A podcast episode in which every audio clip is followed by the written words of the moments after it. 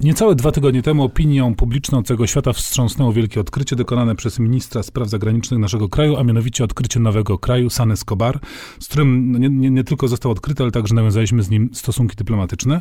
To rzecz istotna i inspirująca. My postanowiliśmy poświęcić dzisiejszą piątkę innym krajom, fikcyjnym również, ale bardzo ciekawym równie, albo jeszcze bardziej, które mogą stanowić e, inspirację do kolejnych kierunków ekspansji polskiej dyplomacji, ale także myślimy, że przede wszystkim czytelniczą. Tak, i na początek klasyk. E, klasyk może nie aż tak kanoniczny jak Utopia Tomasza Maurusa, ale prawie Kurta Vonneguta Kocia Kołyska. W tejże książce fikcyjnym państwem jest San Lorenzo, które tak naprawdę nie opodal San Escobaru się znajduje, bo Chyba nawet wyspa, graniczą. Wyspa na Karaibach. E, I e, jak państwo zapewne pamiętają, w tej książce narrator, główny bohater, bara postać Felixa Honikera, który stał za bombą atomową zrzuconą na Hiroshima i Nagasaki i badając trafia na trop czegoś, co nazywa się lud 9, bardzo tajemnicza e, substancja.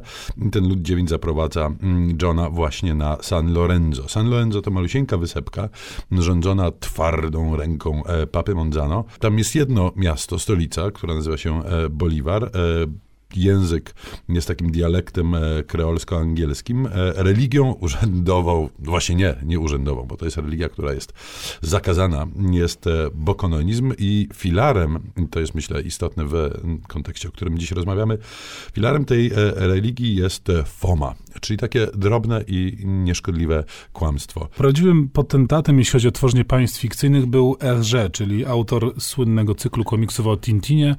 On tych państw natworzył tam ładnych parę. Był, było też na przykład, jedno z nich to było na przykład San Teodoro, czyli też gdzieś tam w okolicach San Lorenzo i San Escobaru, ale ja chciałbym poświęcić y, nieco uwagi zupełnie innemu geograficznie obszarowi, czyli Syldawii.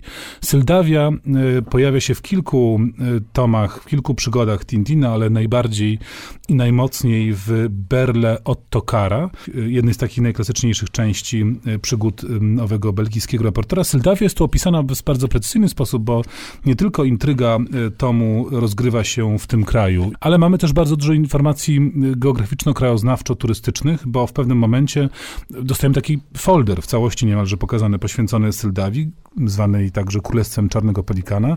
Jest tam opis geograficznych uwarunkowań i historii. To jest państwo środkowo-wschodnioeuropejskie, czy też właściwie środkowo-wschodnio-południowoeuropejskie. I ono jest tak opisane, że prawdę powiedziawszy podejrzewam, że nie jeden mógłby uwierzyć, bo wszystkie szczegóły, wszystkie informacje o wojnie tamtejszej ludności z Turkami, o stopniowym tworzeniu się państwowości, o królu Muskarzy i, i królu Ottokarze e, i różnych perypetiach historycznych mam tutaj całkiem sporo e, danych. Nieopodal Syldawii znajduje się miejsce na naszej fikcyjnej mapie świata, mianowicie Absurdystan. To e, państwo stworzone w drugiej powieści Garego Steingarta, znanego w Polsce amerykańskiego pisarza. Bohaterem jego książki jest Misza Borysewicz Weinberg, który jest synem mężczyzny, który zajmuje zaszczytę 1238 miejsce na liście najbogatszych Rosjan. I jego marzeniem jest powrót do Stanów Zjednoczonych, co ze względu na mafijny życiorys statusia jest e, niemożliwe. Żeby do tych Stanów Zjednoczonych się dostać, musi on posiąść e, e, dokumenty, w tym paszport belgijski w Absurdystanie właśnie, do którego trafia. No ale z takimi miejscami bywa różnie. Łatwo czasami do nich trafić, znacznie trudniej je opuścić. Misza tam nawet osiąga pewne sukcesy zawodowe. Tam trwają przepychanki, coś na kształt wojny domowej. Misza zostaje ministrem wielokulturowości i jakoś e, sobie radzi ze, ze wskazaniem na jakość. No i Absurdystan jest rzeczywiście taką postsowiecką, skorumpowaną, pełną absurdów, jak sama nazwa wskazuje, państwowością e, przez małe, jak najmniejsze P.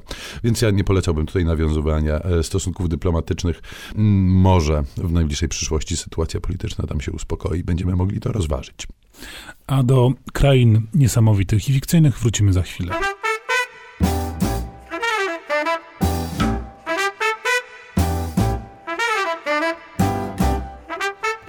Piątka z literatury. Polecają Szymon Gloszka i Tomasz Pindel. Wracamy do państw urojonych, państw widmowych, państw nieistniejących, no istniejących na kartach e, powieści, na kartach książek, na kartach opowiadań. I teraz jedne z najwspanialszych w ogóle napisanych przez człowieka. No tak, bo tu wracamy do Borgesa. Borges y, powtarza się jak swoisty refren w naszych audycjach, ale trudno, żeby było inaczej. Opowiadanie to nazywa się Tlon, Ugbar i Orbis Tertius i pochodzi z tomu Fikcje, chyba najsłynniejszego, w każdym razie jednego z tych najklasyczniejszych tomów Borgesa. To jest opowiadanie bardzo interesujące i sławne i ono w naszej dyskusji o krajach fikcyjnych jest głosem ważnym, bo pokazuje, że żarty żartami, ale to naprawdę może być niebezpieczne, takie obcowanie z krajami, które wydają się fikcyjne, ale z czasem takimi mogą przestać być. Otóż historia to zbudowana jest w taki typowy dla Borgesa sposób y, takiego troszkę jakby eseju, który z początku w ogóle nie wygląda na opowiadanie, tylko pewnego rodzaju wspomnienie o tym, jak to razem z Bioy Casaresem, przyjacielem, Borges interesował się pewnym zapiskiem w jednej z encyklopedii. Pojawiło się tam właśnie hasło Ugbar, państwa o nazwie Ugbar, które gdzieś w odległej przeszłości istniało, gdzieś prawdopodobnie w Azji Mniejszej, być może na terytoriach dzisiejszego Iraku, ale nie było tu całkowitej pewności. Tyle, że wzmianka o tym państwie pojawiła się tylko w jednej encyklopedii, w jednym jej egzemplarzu. W innych znaleźć jej nie było sposób. Z czasem jednak śledztwo wykazało, że Ugbar pojawia się tu i ówdzie w coraz większej ilości miejsc i w finale, takim postscriptum dopisanym do tego opowiadania po latach, Borges informuje nas o tym, że rzeczywistość Ugbaru zaczyna rozlewać się i wlewać do naszego świata. On staje się rzeczywistym i wypiera naszą rzeczywistość znaną nam na co dzień.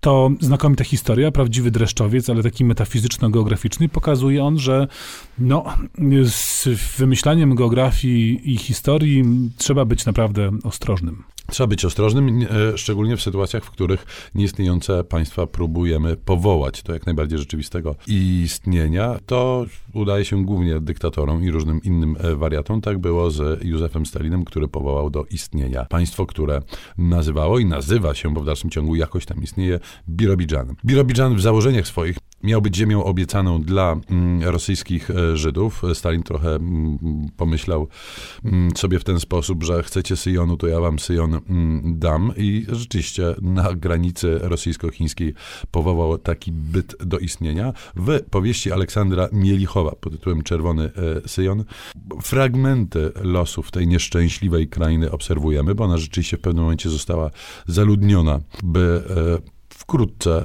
później pustoszeć i pustynnieć dość intensywnie. Mm, poznajemy tutaj takiego starszego, mieszkającego w Biłgoraju Żyda, który jest zakochany w tej e, wizji i opowiada głównemu bohaterowi, który mm, wtedy jest malutkim e, Beńkiem, a z czasem staje się poważnym izraelskim pisarzem Bencionem Shamirem, mm, o tym państwie, którego nawet sama nazwa sprawia mu kłopot i mówi Beri, Bori, Birobidżan, światowa stolica pracującego żydostwa, opowiadając o tym, jak by to rzeczywiście była prawdziwa ziemia obiecana.